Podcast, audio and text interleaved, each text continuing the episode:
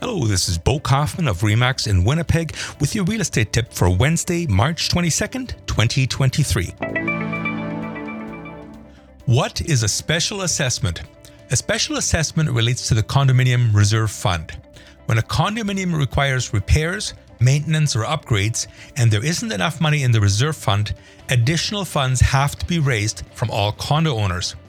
The act of raising this additional money is called a special assessment. If it's a relatively small sum of money, for example, a few hundred dollars, this special assessment is usually collected as a one time payment. However, larger sums may require an ongoing monthly installment plan, which is then added to the owner's monthly condo fees. Are you interested in more in depth real estate information? Download our free podcast app available for iOS and Android devices by going to boknows.homes slash apps.